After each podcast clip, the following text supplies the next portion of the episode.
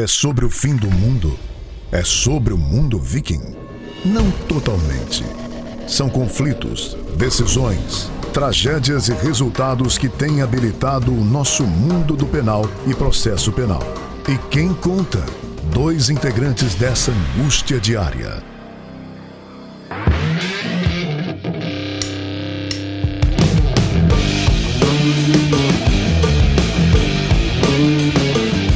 Olá a todos, esse é o podcast Processo Penal Ragnarok, o seu podcast do fim dos tempos. Eu sou André Guasti. Chegamos ao sexto episódio do nosso podcast, mais uma vez agradecendo a todos os ouvintes, a todos os retornos que nos são dados aí por, pelas redes sociais, pelo e-mail do Processo Penal Ragnarok. Estamos muito felizes aí com a repercussão do nosso podcast, sempre com o intuito aí da gente democratizar o conhecimento. Olá, sou Américo BD, estamos aqui na expectativa e esperança de que o Paysandu suba. Vamos com fé que as coisas vão acontecer. No mais, está tudo bem, tudo tranquilo, espero que todos estejam com saúde. Prazer estar aqui nesse episódio mais uma vez. Bom, pessoal, entrando diretamente aí no nosso tema central, como a gente sempre faz, uh, ah, para aproveitar o máximo do nosso tempo aqui na, no estúdio de gravação. Iremos falar hoje sobre delação premiada ou colaboração premiada, esse instituto aí da lei de organizações criminosas, aliás, não só da lei de organizações criminosas, mas que ganhou ali uma, um corpo maior com a entrada em vigor da lei 12.850 de 2013, que é justamente a lei de organizações criminosas. Instituto que durante muitos anos, ao tempo em que é, a Operação Lava Jato estava aí em voga nas mídias, nos noticiários, foi muito falado, né? muito é, estudado, mencionado, criticado, elogiado. E a gente está aqui hoje para tentar é, falar um pouquinho sobre o Instituto, falar sobre algumas polêmicas, falar sobre algumas é, divergências, né? Uh, sobre esse importante né, instrumento aí de combate à criminalidade organizada. De fato, é, a história do Brasil, você pega que até no processo de Tiradentes, muitos apontam que existiu delação premiada. E mais recentemente, desde a lei de crimes hediondos nos anos 90, nós já tínhamos algumas figuras, né? A lei 9034 de 95 de crime organizado primeiro sistematizou, mas hoje nós temos essa lei geral, digamos, na parte de crime organizado, é, que trata das principais questões de delação. É claro que na lei de lavagem de dinheiro, por exemplo, ainda tem sim, benefícios específicos, sim, tem situações sim. pontuais. Que não é, dá eu ressaltei pra... a lei 2.850 porque há uma, uma compreensão de que havia previsão material do Instituto de Delação Premiada, de colaboração premiada, mas o grande mérito né, da lei 12.850 foi justamente sistematizar processualmente o Instituto de Colaboração Premiada. Ou seja, ele aperfeiçoou tanto no aspecto penal, porque houve né, a, a, a, o suprimento de algumas lacunas, e aí eu cito logo a, a, criação do tipo de organização criminosa, porque tínhamos ali uma discussão tremenda sobre a existência ou não de ingresso uh, desse delito com a Convenção de Palermo. Uh, mas é, essa legislação aí é, traz uma segurança jurídica maior quando conceitua é, efetivamente o tipo penal organização criminosa e o que me pareceu de, de tamanha importância foi uh, a sistematização né, do seu aspecto processual e não só do seu aspecto penal, né, como temos aí, como o BD explicou, por exemplo, em outras legislações. E disciplinou também a legislação outros meios de, outros meios de, fro, de forma, perdão, disciplinou outros meios de prova é, em, em, razão aí de uma consciência do legislador de que uh, o fenômeno da organização criminosa, né, ou da criminalidade organizada, é, ele precisa de meios excepcionais de investigação. Uh, ou seja, os métodos tradicionais de investigação de prova, né, BD, eles acabam é, sendo insuficientes para é, investigar e para punir uh, esse específico tipo de criminalidade, que é a criminalidade organizada. Perfeito. E quando o André fala excepcional, não quer dizer violador de direitos, não quer dizer absolutamente nisso, mas quer dizer que métodos tradicionais, uma testemunha, ela tem medo da organização criminosa.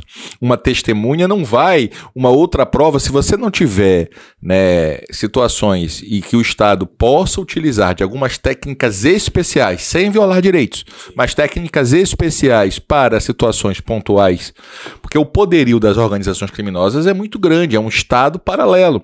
E como se fala bem, o combate ao crime organizado nunca será um combate com paridade de armas, porque o crime organizado tortura, mata, intimida e o Estado precisa agir dentro da legalidade. Então, a possibilidade de ter alguns mecanismos, colaboração premiada, é, a própria agente filtrado e outros meios de prova, gravação ambiental, enfim, são importantes. E é claro que também deixar claro, não só para esses crimes, em outros crimes também é, são importantes essas técnicas. Com certeza, a gente fala dessas técnicas que a gente chama de diferenciadas em, ra em razão de fato dessas características uh, que nós conhecemos das organizações criminosas. A, a saber aí, um, um, alto grau de acumulação de poder econômico e poder político, ou seja, o que deságua, por exemplo, num alto poder de corrupção dos agentes públicos. Uh, essa necessidade de legalizar é, o dinheiro, né, legalizar o, o, o, lucro obtido aí de forma ilícita. Então, é uma característica das organizações criminosas. Ah, o BD falou uma, uma, uma coisa importante que é sobre a inexistência de uma paridade. Né? Eles se utilizam. Ah, eu me lembro de uma expressão que é utilizada omertá, que é que a lei é do silêncio. isso aí, a lei do silêncio para a criminalidade organizada. Isso é muito sério, né? Porque isso é tratado por eles como uma traição fortíssima. A, a gerar, inclusive, assassinatos, a gerar, inclusive, morte. Então a gente não está lidando com esse criminoso comum que está todo dia aí nos fóruns da nossa justiça do Brasil. A gente está lidando com um tipo de criminalidade específica, que tem uma estrutura piramidal, por exemplo. É, e às vezes o que acontece? É, o Hollywood romantiza. Você vê o poderoso chefão, você acaba simpatizando. Então você precisa ter muito cuidado. Né? A própria estrutura piramidal hoje já falam que ela é feita em núcleos e, e, e não é mais é, porque tem cada, cada organização criminosa tem uma estrutura própria, com substituição, com eventualidade. Então você precisa, de fato, ter algum mecanismos, o Estado precisa ter mecanismos é, específicos para a análise dessa desse tipo de criminalidade. E uma, e uma, dos, e uma das características assim específicas das organizações criminosas que tem a ver com a delação premiada, que tem a ver com esse instituto em específico que nós vamos estudar hoje, é justamente essa cultura de supressão de provas. Ou seja, há uma dificuldade dos investigadores e do próprio Poder Judiciário uh, ao lidar com esse tipo de criminalidade. Por quê? Porque, para além de todas essas características que eu já mencionei para vocês, da omertada, do acúmulo de poderio econômico e político, da cultura da, da corrupção, há uma cultura de supressão de provas, justamente para você evitar que a pessoa seja de fato condenado ou investigado por aquele crime. Apesar do Zaffaroni e alguns autores falarem que sociologicamente não tem como falar em crime organizado e toda uma dificuldade, você verifica sim que há toda uma estrutura voltada, como o André bem explicou, não só à, prática do crime, mas como a garantia à impunidade. Garantir de fato com que haja a lavagem de dinheiro, daí que a importância, seja da Estratégia Nacional de Combate à Lavagem, a ENCLA e vários outros é, órgãos que o Estado tenha aparelhos mínimos para fazer frente a, este, a esta tecnologia, a esta utilização de mecanismos é, voltados para a prática de vários crimes, né? Certo. Então, é, dando esse panorama geral aí sobre, sobre uh, as organizações criminosas, evidentemente aí de uma forma bem superficial, bem, bem ampassant, como diria o outro, Uh, vamos falar especificamente sobre o Instituto da Colaboração Premiada, o que é, qual a natureza jurídica. Uh, já falamos que é um dos institutos, né, um dos, dos mecanismos aí importantes né, no enfrentamento da criminalidade organizada, em razão dessas características que a gente citou antes, uh, em, em especial essa cultura de supressão de provas. ah, em razão da ausência aí desses meios tradicionais de você.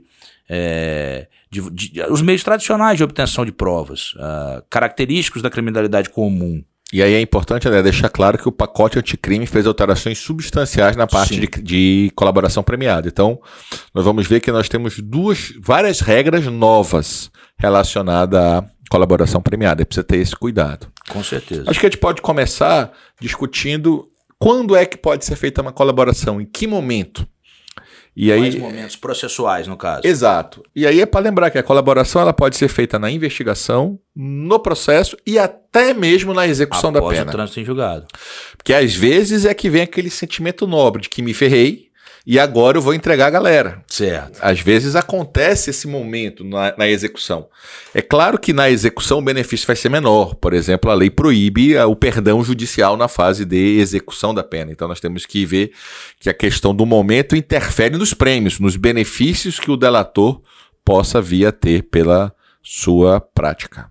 Uma questão inicial muito importante, gente, é a gente definir quais são os atos que podem caracterizar uma colaboração premiada e quais são os prêmios que o colaborador terá pelo fato de é, praticar, né, de algum modo, de colaborar com o Estado. O artigo 4 né, da Lei 12.850 ele vai deixar claro que quais são as atividades que o colaborador pode fazer. Nem todo colaborador é um delator, gente. Existem decisões e autores que diferenciam colaboração premiada de delação, dizendo que uma é unilateral e outra é bilateral. Mas a posição importante que prevalece na doutrina é que a diferença é que nem toda delação, nem toda colaboração necessariamente é um delator. E vocês vão entender isso por quê? Porque quais são as hipóteses de colaboração? O artigo 4 inciso 1. Quando há identificação dos demais coautores e partícipes da organização criminosa e das infrações penais por ela praticadas. Aqui é uma delação. Sim. Aqui você está entregando os coautores. Mas, por exemplo, no inciso quarto, a recuperação total ou parcial do produto ou do profeito das infrações penais praticadas pela organização criminosa, você pode devolver o produto sem dizer quem são os outros membros. Então pode acontecer de você ter colaboração, não necessariamente ter delação. Delação, perfeitamente. Outra hipótese é a revelação da estrutura hierárquica e a divisão de tarefas da organização criminosa, a prevenção de infrações penais decorrentes da atividade da organização criminosa e a localização de eventual vítima com sua integridade física preservada. Perceba então o seguinte: não é falar qualquer coisa que vai tornar a pessoa um colaborador. A lei já fixa os parâmetros. Você precisa enquadrar em uma dessas hipóteses para que aquela pessoa possa de fato colaborar com a justiça. Então, colaborar é sim entregar alguém e revelar a estrutura organizacional da, da, da, da entidade, prevenir infração, mostrar onde é o cativeiro da vítima. E aí, dependendo de quanto ele colabora, você vai ter os prêmios. Os prêmios também não são fixos. O benefício vai variar de acordo com a maior. Por isso que é, é possível num processo você ter colaboradores com prêmios diferentes. Sim. Por que alguns falam que é uma corrida à colaboração? Porque o primeiro que colaborar, de fato, tem uma chance de ter um bem menor, porque o Estado tem menos elementos. Inclusive, o primeiro que colabora pode ter aquele prêmio máximo, né? Que seria. O perdão, ah, né? O perdão, né? E seria possível apenas no primeiro que firmasse ali o acordo de colaboração, de, o, o acordo de colaboração premiada. É, uma, uma, coisa interessante que eu me lembro de, um, de uma passagem até do ministro, é, acho que é João Otávio de Noronha, deixa eu ver se eu não me, não, não me, não estou me confundindo. É, quando, que pode ser quando que pode ser realizado né, o acordo de colaboração premiada? Uh, minto, na verdade foi o ministro Gilson Dipp, que ele traz uma, uma expressão muito interessante assim. Quais crimes você pode se valer do Instituto da Colaboração Premiada? Olha, você não precisa é, não existe um crime específico, um rol de crimes específicos em que você pode se valer da, da colaboração premiada. Você pode fazer a colaboração premiada em qualquer crime, porque não há limitação nos atos normativos. Toda vez, todavia, você não pode banalizar o Instituto da Colaboração Premiada. E ele diz assim: eu não posso me valer da colaboração premiada para o furto de galinha. Então é essa passagem que eu queria lembrar do ministro de Sondip é justamente para dizer, olha, é um instituto para um enfrentamento de uma criminalidade diferenciada. Não significa que eu vou usar para um rol específico de crimes, mas eu preciso para especificamente é, atuação de, de organizações criminosas, de atividade de organizações criminosas. É, e não podemos banalizar, né? O ministro Nef Cordeiro lembra que teve um caso em que tinham quatro réus e três eram colaboradores. Quer dizer, também não dá para você admitir que num processo todo mundo vire colaborador. Então é preciso encontrar um ponto de equilíbrio. O objetivo, a ideia, guardada assim numa metáfora que eu já vi várias pessoas utilizarem, é você trocar um peixe por um tubarão ou um peixe por um cardume de peixes. Sim. Então a colaboração premiada tem que ser bom para os dois. É bom para o particular, porque vai ter um prêmio, vai ter o benefício, mas tem que ser bom para a sociedade, tem que ser bom para o Estado. Então você tem que trazer informações relevantes que de fato ajudem o Estado a pegar ou alguém mais importante dentro da estrutura da organização ou várias pessoas daquela, daquela estrutura. O Sérgio Moro tem um artigo interessante que ele fala sobre isso mesmo. Ele fala que o, o o importante é você fazer um acordo de colaboração premiada com um membro do baixo escalão daquela organização, para que você obtenha ah, provas para condenação de membros do alto escalão. Ou então membros de um escalão elevado para que você é, consiga atingir aqueles né, é, que são os chefões mesmo daquela organização criminosa. Ou seja, a importância de você escalonar o seu acordo de colaboração premiada. É, veja que a própria lei, no parágrafo 4, deixa claro que não é possível ao líder da organização criminosa ter o benefício de não oferecimento da denúncia. Então é preciso também ter este este cuidado, há uma restrição, porque o objetivo não é gerar impunidade, ao contrário do que as pessoas pensam. O objetivo também é uma estratégia de defesa. Por isso que eu tenho muitas restrições daquelas pessoas que querem proibir, por exemplo, que presos façam delação premiada, porque você está limitando a própria defesa. É interesse da defesa fazer a delação, você não tem um interesse só do Estado, o delator também vai ter um prêmio. Também vai ter um prêmio. E a gente não pode também. É é preciso ter algum cuidado. Delatar também, o Estado passa a ser responsável pela segurança da pessoa. E aqui nós temos na nossa lei situações que você verifica a dificuldade de quando a teoria ela não acontece na prática.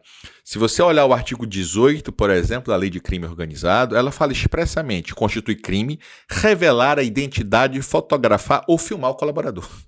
É um dos então, direitos do colaborador. Claro, não é para o colaborador aparecer na TV, não é para o colaborador aparecer no jornal. Por quê? Porque o, o, risco aqui é que ele passa numa organização criminosa como a máfia ou outro tipo de organizações, ele vai ser assassinado, ele passa a correr risco de vida. Então não tem sentido você expor o colaborador. O colaborador e também o Estado precisa dar uma proteção a ele. Então encontrar este equilíbrio é que é difícil. Você falou do filme Poderoso Chefão, BD. Uh, ah, eu me recordo de uma de uma passagem, acho que foi no Poderoso Chefão 2. Que, e, e aí, já que você entrou nos direitos do colaborador, é, um dos direitos do colaborador é prestar o depoimento sem a presença né, daquele que você está delatando, uh, de você não permanecer na mesma unidade prisional daquele que você delatou. Há várias é, uma das, das, outras é justamente não expor fotografia, imagem, filmagem do delator, coisa que a gente acabou não, não, não vendo, é, sendo observado aí, como eu citei, a Operação Lava Jato. Mas me recordei agora de uma cena emblemática do filme do Poderoso Chefão número 2, em que um dos membros é, da, é, da família, né? Tinha feito um acordo de colaboração premiada, era uma espécie né, de acordo de colaboração premiada, tinha, entrega, tinha entregue os demais, e no dia do julgamento, o Michael Corleone aparece nesse julgamento com o tio dele que ele foi buscar na Sicília. Então ele naquele momento ele estava preparado para confirmar ah, o que ele tinha delatado anteriormente perante ali uma era uma espécie de instrução Uh, não, eu eu não, não, consigo identificar a natureza daquele, daquele ato, porque tinha um senador da República, inclusive, é, envolvido. Parecia até uma espécie de CPI, mas como o filme aí é bem antigo, eu não, eu não consegui, até hoje eu não me recordo qual era a natureza do ato. Mas o que me chamou a atenção foi justamente a cena em que ele chega, vê o Michael Corleone com o tio dele, que não falava nem inglês, né? Falava é, apenas italiano, talvez aquele dialeto específico da Sicília. E naquele momento, quando ele é questionado pelos, é, pelos interlocutores sobre o que ele tinha afirmado, ele desdisse tudo o que ele disse. Justamente porque é um dos mecanismos que as, um dos mecanismos né, utilizados aí pelas organizações criminosas para poder intimidar justamente a, aqueles que, né, que realizam a delação premiada. Então é. me lembrei dessa passagem quando você falou dos direitos é, do colaborador. E é preciso ter um cuidado também. Existe um crime específico de falsa delação. O artigo 19 fala que imputar falsamente, sob o pretexto de colaboração com a justiça, a prática de infração penal à pessoa que sabe inocente ou revelar informação sobre a estrutura da organização criminosa que sabe inverídica. Alguns autores criticam porque não é qualquer mentira na delação também que garante uh, o crime de falsa delação. Mas a lei, expressamente no artigo 19, prevê o crime de falsa delação. E o delator, às vezes, pode voltar atrás, sim. A lei garante o arrependimento do delator. É claro que ele vai perder os benefícios, né? Lógico. Não tem sentido ele querer o melhor dos mundos. Se ele volta atrás, ele perde os eventuais benefícios que ele teria direito. Mas também o Estado não pode coagir alguém a manter uma. uma uma delação. É importante, a lei eh, trata das tratativas, é importante que haja filmagem mesmo do, do que, como acontece essas conversas, sem a participação do juiz, gente. Fa Deixa claro isso. Sem dúvida. A lei Olha, deixa claro que juiz pegando, não participa Pegando esse do... gancho do que o, que o BD está falando, quais seriam então os requisitos para colaboração premiada? Então, o primeiro e extremamente importante, voluntariedade. Então, você não pode coagir a, a pessoa a firmar um acordo de colaboração premiada. É evidentemente que não precisa que haja uma espontaneidade, né? não exige-se espontaneidade, mas o que não pode ocorrer é uma coação. É, a lei não proíbe que o Ministério Público ofereça de ofício sim, ou a polícia. Sim, sim. Mas eu acho que o ideal mesmo era que sempre saísse do, do particular. Sim, é. Eu acho que quando se fala o seguinte, olha, a voluntariedade, ela não pressupõe espontaneidade, mas seria melhor que sempre fosse partindo de quem quisesse fazer a colaboração. Ah, o que não se pode é não ter nenhum tipo de coação, seja física, evidentemente nem psíquica. Por isso que a advertência é justa. Ah, não se pode, por exemplo, prometer vantagens ilegais, não se pode prometer vantagens irreais para aquele réu que se faça uma colaboração premiada. É, é necessário aí, responsabilidade. Aí, inclusive, é um debate importante, porque o Supremo, antes do pacote anticrime, admitia que, como prêmio, tivesse, por exemplo, regimes é, diferenciados. diferenciados com meio de pena, 20 anos e domiciliar. Sim. E o pacote anticrime expressamente fez a, a proibição de oferecer benefícios que não estavam previstos na lei. E havia um debate grande, porque o próprio Supremo, veja, qual era a dificuldade? Alguns usavam até aquela figura do poker, né? O all-in Dizia, olha, se o legislador deu para o Ministério Público a alçada do all-in, se tu pode oferecer o perdão, perdão, tu pode oferecer menos que o perdão. E isso acabaria beneficiando, facilitando as negociações. Porque existem autores que, de fato, são contra a, o, o, a Fernanda Silva Jardim, por exemplo, defende que o Ministério Público não poderia oferecer o prêmio, que o juiz, só o juiz poderia fixar na hora qual seria o prêmio. É claro que se eu adotar essa corrente, você tira metade, se não for mais ainda, da atratividade do acordo. Quem vai entregar algo por, por um benefício que nem sabe qual é? Então, combinado não é caro, né? É importante, é importante a gente ter este. É, eu tenho uma, uma, uma, Deixa eu ver se eu entendi, BD. Talvez eu, eu com relação a essa questão, para eu entender qual, qual que é o seu, o seu entendimento. Uh, então, quando a lei fala, eu falando hipoteticamente aqui, uh, que é possível a redução de até dois terços. Hipoteticamente não, porque o percentual é esse mesmo. Uh, a redução de até dois terços da pena. Você, você entende que o Ministério Público pode é, negociar um percentual fixo e o juiz homologa esse percentual fixo, ele pode negociar a redução até dois terços. Pronto, há, há correntes quanto a isso, né? Até eu recomendo o livro do Vinícius Marçal, Conheço sobre crime organizado, Sim. e Kleber Masson, que fala Sim. muito bem sobre essa, essas correntes. Eu, particularmente, acho que a proposta ela pode ser líquida. Ela não pode ser só o benefício, ela vai dizer qual é o benefício real. O juiz hoje, o pacote de crime deu um poder maior. Antes era uma questão meramente homologatória. Hoje o juiz tem mais poder de interferir, sim, mas ele não participa das negociações, não participa das negociações. O ministro Barroso falou bem num julgamento de uma das ADINs o seguinte: o Estado é uno. Então, o Estado promotor, o Estado juiz, o Estado delegado são divisões, mas o Estado é uno. O Estado não pode prometer uma coisa, a pessoa faz a parte dela e o juiz dá menos depois. O Estado é um só.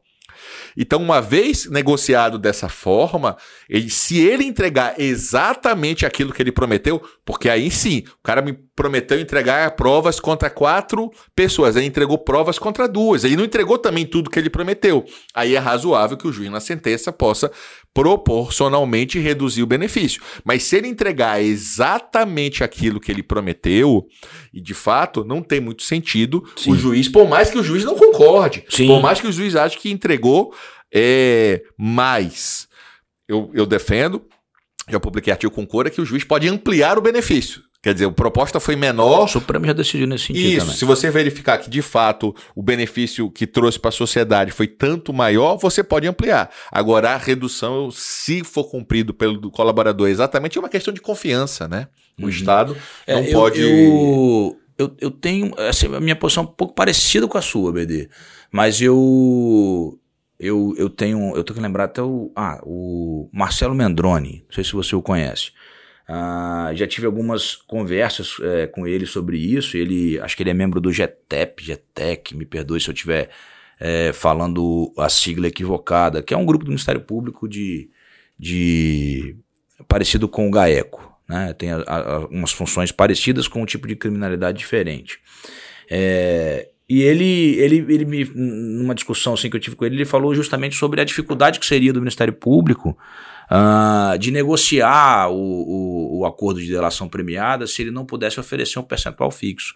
Porque na minha cabeça, eu entenderia justamente essa posição intermediária que o juiz ele tem, ele, ele pode ter a discricionalidade, entre aspas, aqui, né, de trabalhar com os percentuais que são definidos pela legislação. Então eu entenderia que o Ministério Público não poderia fixar um percentual ah, sei lá, de um terço, de metade, se a própria legislação permite que haja, redu haja redução de até dois terços. Eu entendi. Então, o, o, o, Marcelo Mendrone até falou assim: eu, eu questionei isso aí, mas vem cá.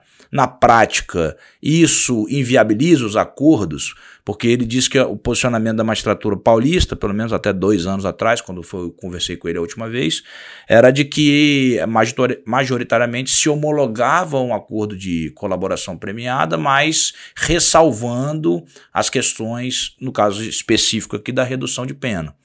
E ele diz que a, a, aceitavam, não, não havia um prejuízo, porque o grande para quem defende que o Ministério Público teria uma liberdade maior para negociar, justamente que haveria uma limitação prévia nessa negociação uh, do acordo de não colaboração, ou, perdão, do acordo de colaboração premiada. É, veja, André, é assim, eu respeito, eu conheço essa posição, alguns autores defendem justamente isso, dizendo, olha, quem decide pena é juiz.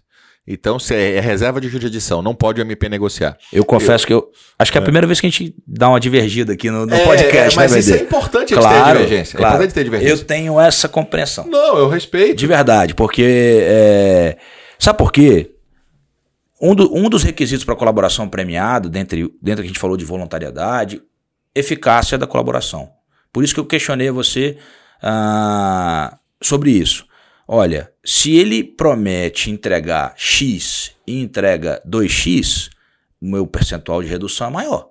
Estou de acordo, aqui a gente não diverte. Se ele se compromete a entregar X e entrega X pela metade, eu preciso reduzir esse percentual. Também estamos de acordo. Também estamos de acordo. A dificuldade é, e se ele promete X e entrega X? Aí você acha que o juiz pode dar menos do que foi prometido? Não, não, não é isso. estamos divergindo. Não, eu acho que na... É verdade, nós não estamos. Então né, nós não estamos divergindo.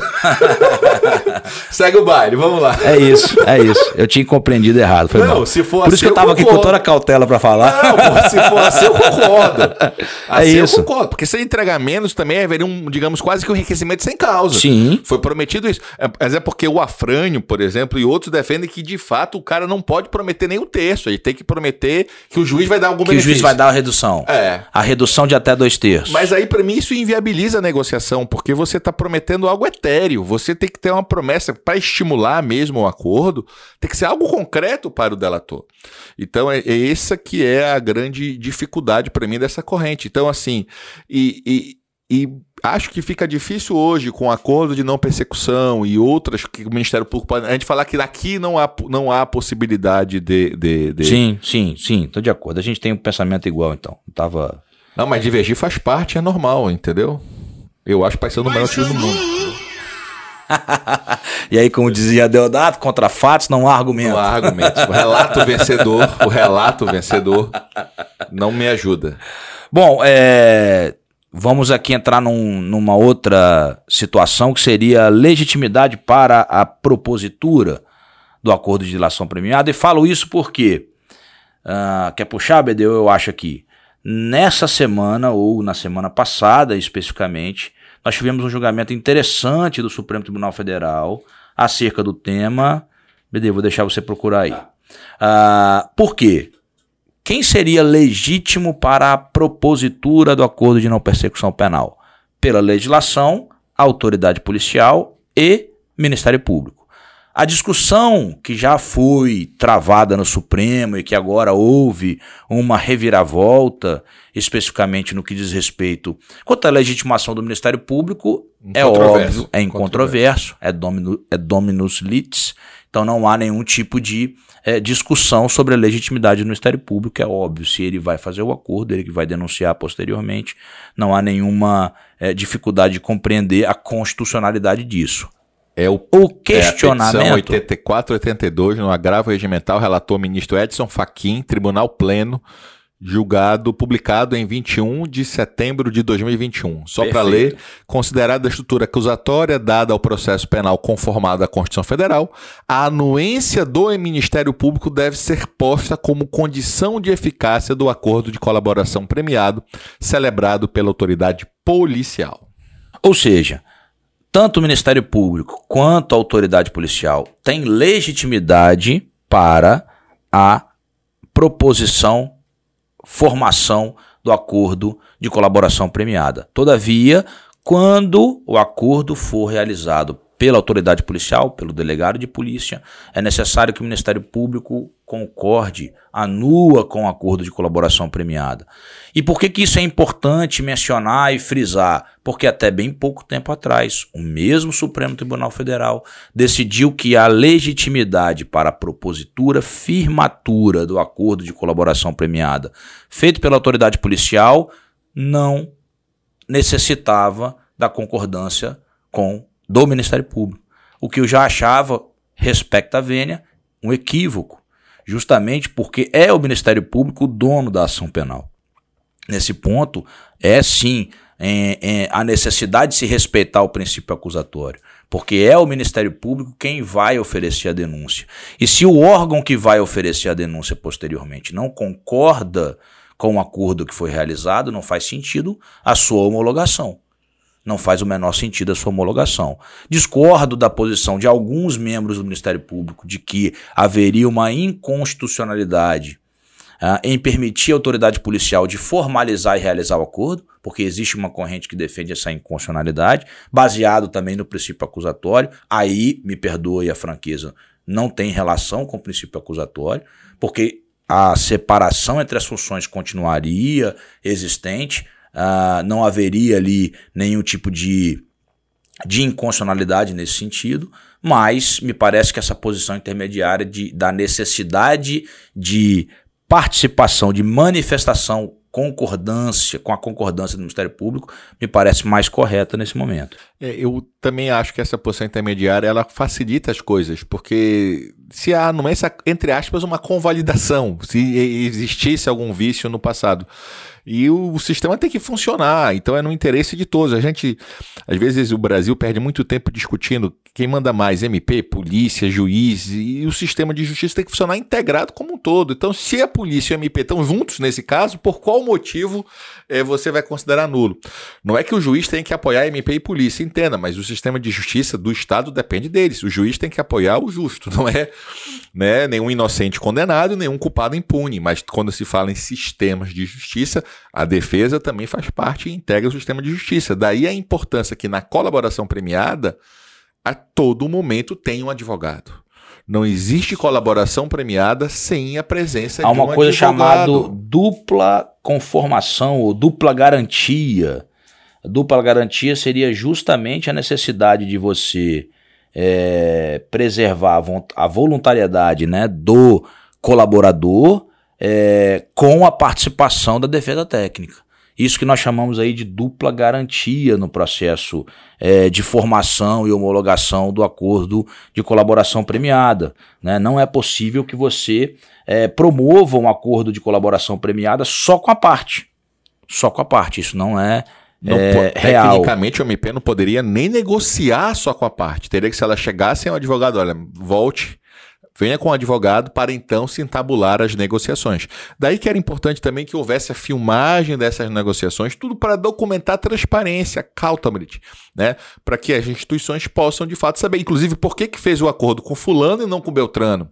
Porque também o Público não é obrigado a fazer o acordo. A colaboração é uma questão, mas você deve ter razões republicanas e que possam ser controladas por que, que aceitou a colaboração com o réu X e não aceitou do réu Y, né? O que que de fato cada um divergia, que, que provas aquela pessoa se comprometeria. O registro audiovisual, inclusive, é uma determinação legal. Sim. Né? Não, não pode ser feito que não. O, o acordo não pode ser. Ele precisa ser registrado na forma audiovisual. E uma outra forma de controle também da, dessa, desse requisito importante que é da voluntariedade é o próprio controle judicial. A legislação permite que o juiz ouça o colaborador antes de homologar o acordo de colaboração premiada. E qual que é a finalidade dessa oitiva? É garantir que não haja, que não tenha ocorrido coação, seja física, seja psíquica, e garantir que os demais requisitos estejam presentes. Por exemplo, a defesa técnica, por exemplo, a presença do seu advogado, para que ele não, não, não, não esteja não representado na hora da afirmação da, da, da realização desse acordo. Perfeito. A lei é expressa em falar isso, que nenhuma tratativa sobre colaboração premiada deve ser realizada sem a presença de advogado constituído ou defensor público. Então, isso é fundamental para garantir a validade dessa tratativa. Né? Então, o pacote anticrime trouxe um detalhamento maior da fase de tratativas, que antes a lei realmente não tinha. Falava assim pré-acordo, né, BD? Existe ainda essa figura, aliás, do pré-acordo que você faz. Uh, por quê? Porque muitas vezes uh, o que, que algumas pessoas que têm essa prática com a colaboração premiada falam sobre a dificuldade. Olha, se o colaborador chegar lá e contar absolutamente tudo que sabe, uh, o Ministério Público pode, na visão deles, virar as costas e falar assim: não, não preciso mais de você, não, amigo. Vou cuidar do que você me falou aqui agora sem firmar nenhum acordo contigo. Então, uma das técnicas de você realizar a, a, a colaboração premiada é a realização desse pré-acordo mesmo. É, hoje a e lei você... fala, inclusive, que vai ter que ter termo de confidencialidade para prosseguir essas tratativas e que os órgãos ficam vinculados a esse termo de confidencialidade. Dá uma segurança maior. É, e aí, André, uma questão muito importante na tua, na tua exposição que a gente precisa deixar claro para o ouvinte a palavra do delator não serve para nada. A palavra do delator em nada é a mesma coisa. Como assim, Américo? Veja, o que importa são as provas que o delator vai entregar. É por isso que o Supremo, copiando o que a Itália já falava, diz que colaboração premiada não é um meio de prova é um meio de obtenção da prova. A distinção é essa, ele não é ele não prova, mas você obtém a prova a partir do delator. Antes a lei já falava expressamente que não era possível condenar com a palavra do delator, e agora o pacote anticrime ampliou a redução de qualquer, praticamente nenhuma valor tenha a palavra do delator. Você não pode receber denúncia ou queixa com base na palavra do delator, você não pode determinar medidas cautelares reais ou pessoais com a palavra do delator. Eu apenas interpreto uma coisa: eventuais provas que o delator indique o local, nós temos que interpretar este artigo não com uma proibição de que haja uma busca. Porque aí, se, se ele diz, olha, eu sei que está tá em tal local, se eu inviabilizo, eu, tra eu transformaria quase que numa prova diabólica. Não adianta ele saber onde está. Então, eventuais buscas, esse, quando fala aqui medidas cautelares reais ou pessoais, isso não pode significar né, impedimento total de admissão da prova e produção de prova, quando ele indica que é justamente naquele local que está a prova. Mas há uma proteção, porque antes o Supremo chegou a admitir que alguém virasse réu só com a palavra do delator.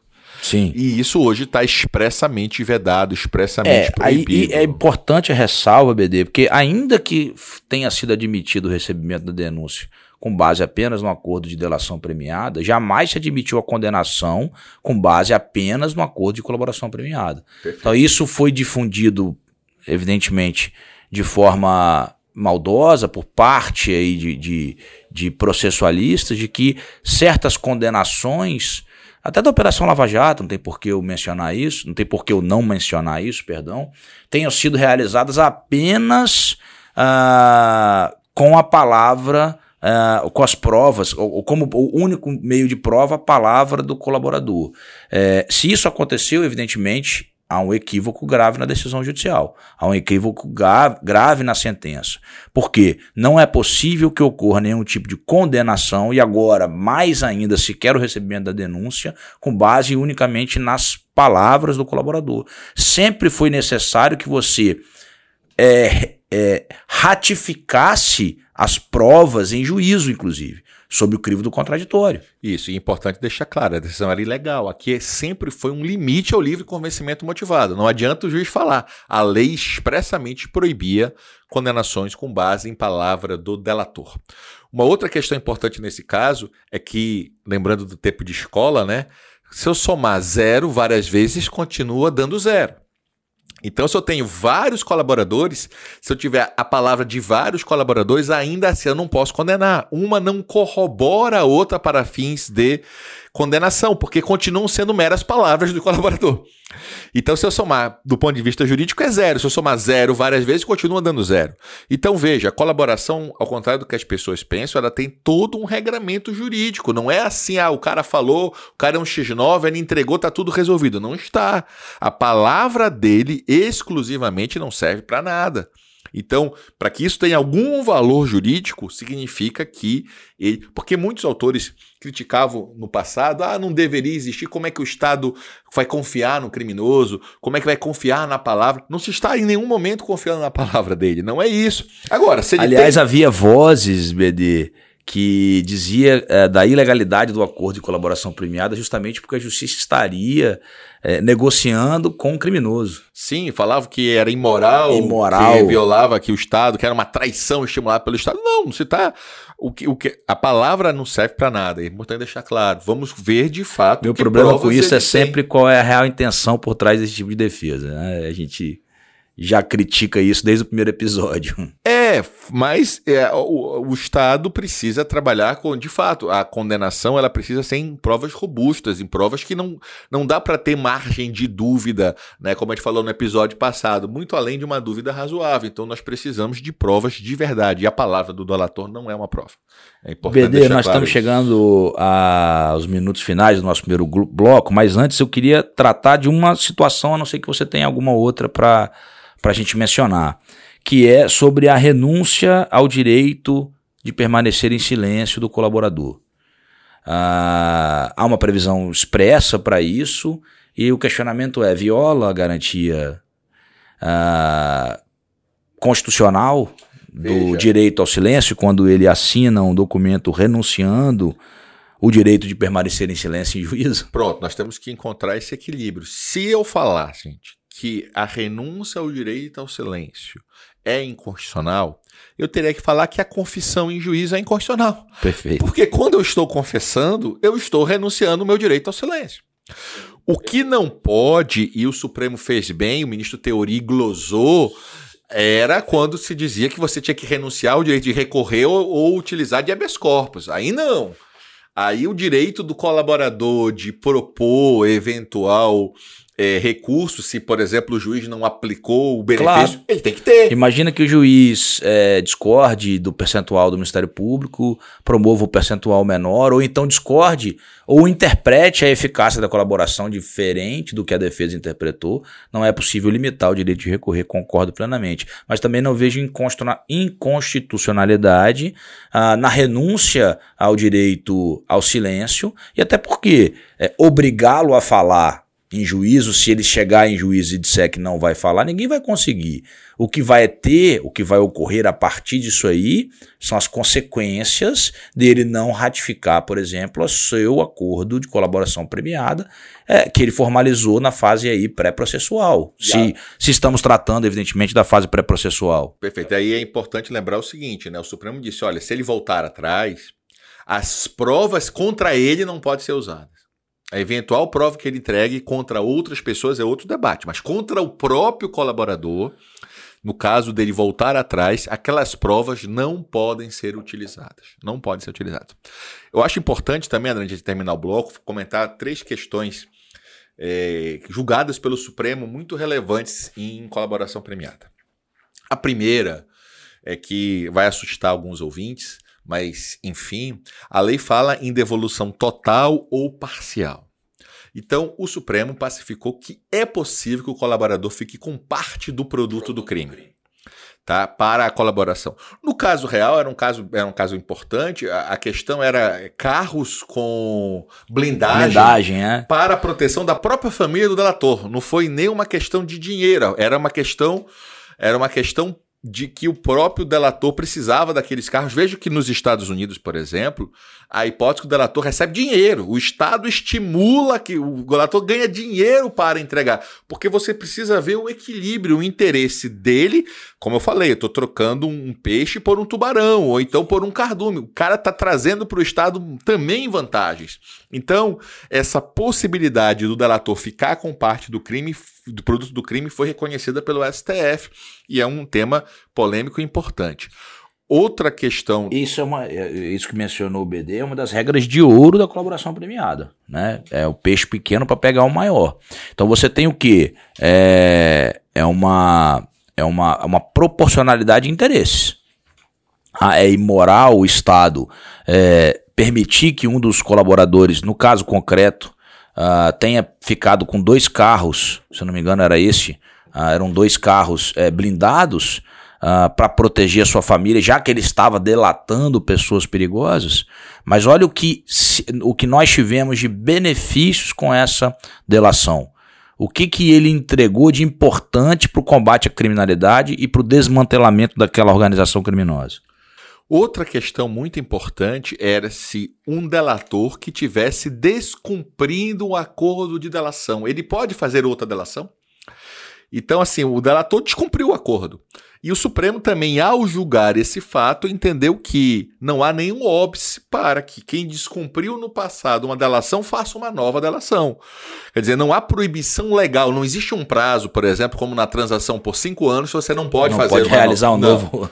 então, um delator que eventualmente tenha descumprido, é claro que o Estado tem que ser bem rigoroso para que a pessoa não se beneficie várias vezes do Instituto de modo indevido. De modo indevido. Apenas só ter esta cautela que não há proibição legal e que o Supremo reconheceu esta possibilidade no interesse público de que houvesse a, a legitimidade de, do delator que descumpriu as próprias cláusulas. Claro, aquele artigo, aquele acordo foi rescindido, ele perdeu os benefícios, mas não impede de, de novo, ele realizá-lo. Então, esse é um segundo ponto muito importante que o Supremo decidiu, decidiu sobre é, o alcance da delação premiada, sobre o alcance da delação premiada. Teria um terceiro. Outro aspecto que eu acho que vale a pena a gente ainda tratar no que tange ao alcance do, do acordo de colaboração premiada seria especificamente a possibilidade hoje do juiz devolver a cláusula, o novo parágrafo oitavo que veio o pacote de crime, quando fala que o juiz pode recusar a homologação da proposta que não atender aos requisitos legais, devolvendo as partes para a adequação necessária. Então o juiz pode, dependendo da situação, é, determinar com que haja a adequação da proposta material. Não é mais uma questão como antigamente era pré-pacote anticrime, Sim. de uma análise meramente formal. De é, havia, antes desse dispositivo do pacote anticrime, já havia doutrinador, BD, que dizia o seguinte: olha, o juiz pode homologar, pode recusar a homologação, pode devolver ao Ministério Público e pode adequar a proposta. Essa que era uma grande polêmica uh, sobre a adequação da proposta pelo juiz. Me parece que o pacote anticrime não permite mais essa possibilidade. Ou ele devolve ou ele recusa a homologação. Porque se o juiz se miscuir nos termos, uh, haveria aí, de fato, uma, uma intervenção indevida do magistrado no, na negociação uh, de colaboração premiada. Eu concordaria com essa interpretação. Eu acho também que fica mais adequado ao modelo acusatório e, de fato, ao, ao limite, né?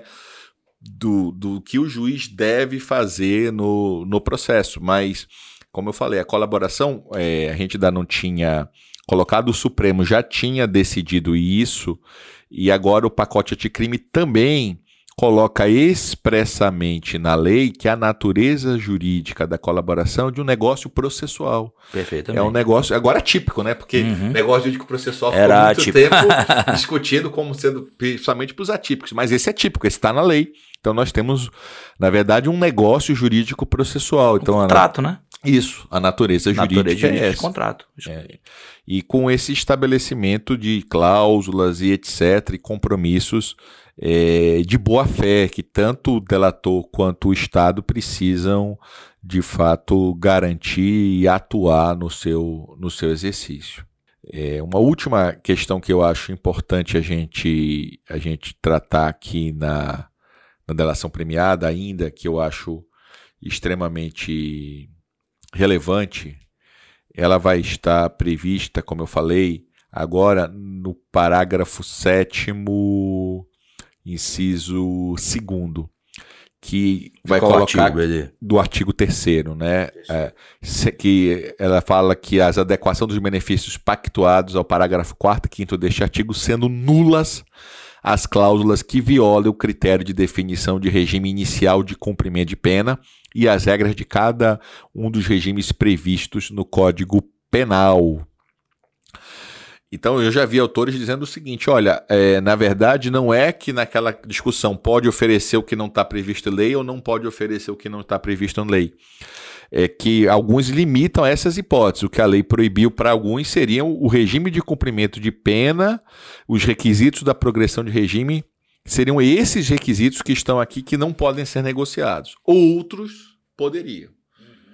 E tem autores que falam não, que isso aqui é exemplificativo. Está proibido qualquer benefício que não tenha previsão legal. Qualquer benefício que não tenha previsão legal. E a terceira corrente até utilizava uma expressão interessante, inversão ideológica do princípio da legalidade, porque o princípio da legalidade foi para evitar abusos do Estado. É, em benefício do réu. As pessoas utilizam o princípio Isso. da legalidade em prejuízo do réu. Exato, aqui era para beneficiar o réu delator. Então era um benefício do réu delator, né? Por fim, é um tema que gerou muita polêmica numa DC. Eu já falei por fim quatro vezes, mas tudo bem. Eu também falei por último, mas a gente vai, é assim. Mas uma, é assim. uma questão que me parece assim muito importante que o Supremo decidiu e agora é, o pacote anticrime foi além do que o Supremo tinha, tinha decidido, que é a questão de que o réu delator precisa falar no processo Por antes. Assim, é. o réu delatado, né? O réu delatado. É o parágrafo 10A do artigo 3A, né? É, é tanta bagunça é, que eles fizeram é. aqui no artigo. Isso, não. Artigo 3B, parágrafo 10A. Pronto, em Essa todas as legislativa fases. é, é, é ótimo. É. Diz lá. Em todas as fases do processo, deve-se garantir ao réu delatado a oportunidade de manifestar-se após o decurso de prazo concedido ao réu que o delatou. Ou seja, é, de fato, como você disse, decidiu ampliar o que o Supremo tinha decidido, que era somente com relação às alegações finais. E agora é para tudo. Quer dizer, você for interrogar, você tem que interrogar primeiro o delator. Você vai abrir, você não pode nem abrir mais prazos simultâneos para a defesa. Você primeiro tem que abrir o prazo para o réu delator para depois abrir prazo para o réu delatado. Sobre isso, eu compreendo a hipótese legislativa, uh, sob o ponto de vista da ampla defesa, acho coerente, uh, mas já que a gente mencionou a decisão do Supremo, eu tenho uma, uma crítica à decisão do Supremo justamente porque ele decidiu antes de uma previsão legal. Quer dizer, se quer existir a previsão legal. E jurisprudencial também. E também jurisprudencial. ou seja, você é, inova no procedimento de delação premiada e ainda faz uma aplicação retroativa. Então fica aqui registrada a minha crítica à decisão do Supremo, porque uh, atualmente o parágrafo 10A traz uma previsão expressa de que o réu colaborador, uh, o réu delatado, digamos assim, falará por último, agora sim, em todas as fases do processo. Mas não havia essa previsão até 2019, até janeiro de 2020, com a entrada em vigor do pacote anticrime. E nós temos que ter cuidado. Já tem doutrinadores, por exemplo, como o Auri Lopes, que defendem que agora o delator teria que falar antes da testemunha de acusação do delatado. Antes das testemunhas de acusação. Mas a gente não pode esquecer que o réu delator é réu. Réu. Então ele não pode falar antes da prova testemunhal. Ele, ele não Senão perdeu a condição de réu. Ele perdeu a condição de réu. Então tem muitas dificuldades. As pessoas esquecem justamente isso aí, que o delator é réu. Ele também tem direito à ampla defesa, né? Ele também precisa ouvir as testemunhas antes. Ele não vai lá ser um mero repetidor do que ele falou na sua colaboração premiada, não. Embora a regra de ratificação da colaboração é necessária, inclusive, para sua conformação é, em sentença, mas ele não pode ser tratado uh, como um, um, um estranho do processo. Exato, é a figura jurídica dele, ele também ainda ostenta essa condição. Então, assim, a gente precisa ter muito cuidado. E quanto à questão do Supremo, eu concordo com você. A gente precisa ter um equilíbrio que o Supremo pode mudar, o Supremo pode inovar na jurisprudência, deve, né? Não é um papel fixo, mas o ideal é que se aplique para os casos novos. Porque você não tem como fazer um exercício de futurologia de que eh, no futuro isso pode ser interpretado, por mais que a defesa tenha sustentado, outros autores tenham sustentado essa posição. Se não há precedente legal, se não há precedente da jurisprudência do Supremo, quer dizer, você fica numa situação complicada de falar que houve uma nulidade que você tem que simplesmente é, anular por completo o ato, a rigidez.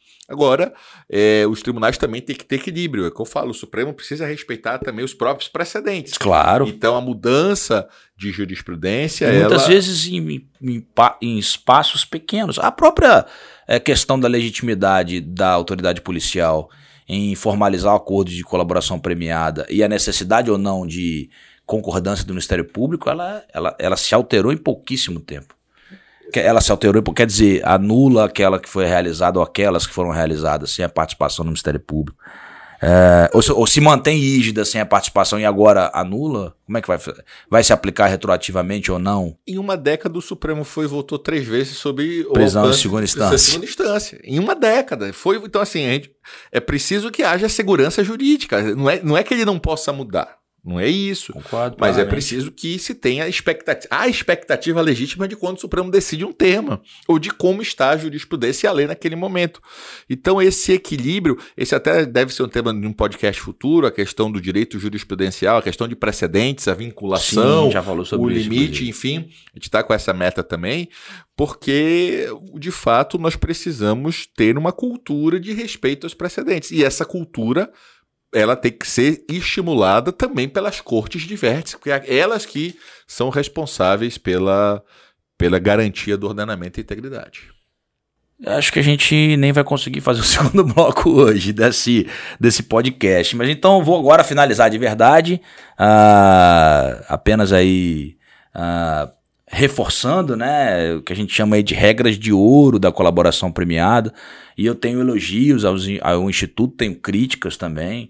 Ah, critico ah, a utilização da colaboração premiada ah, na Operação Lava Jato, mas também elogio a utilização do mesmo instituto na, na Operação Lava Jato, que a gente né, sempre se tem aqui uma baliza que foi a operação, que foi uma operação talvez a mais importante que tenha acontecido no Brasil.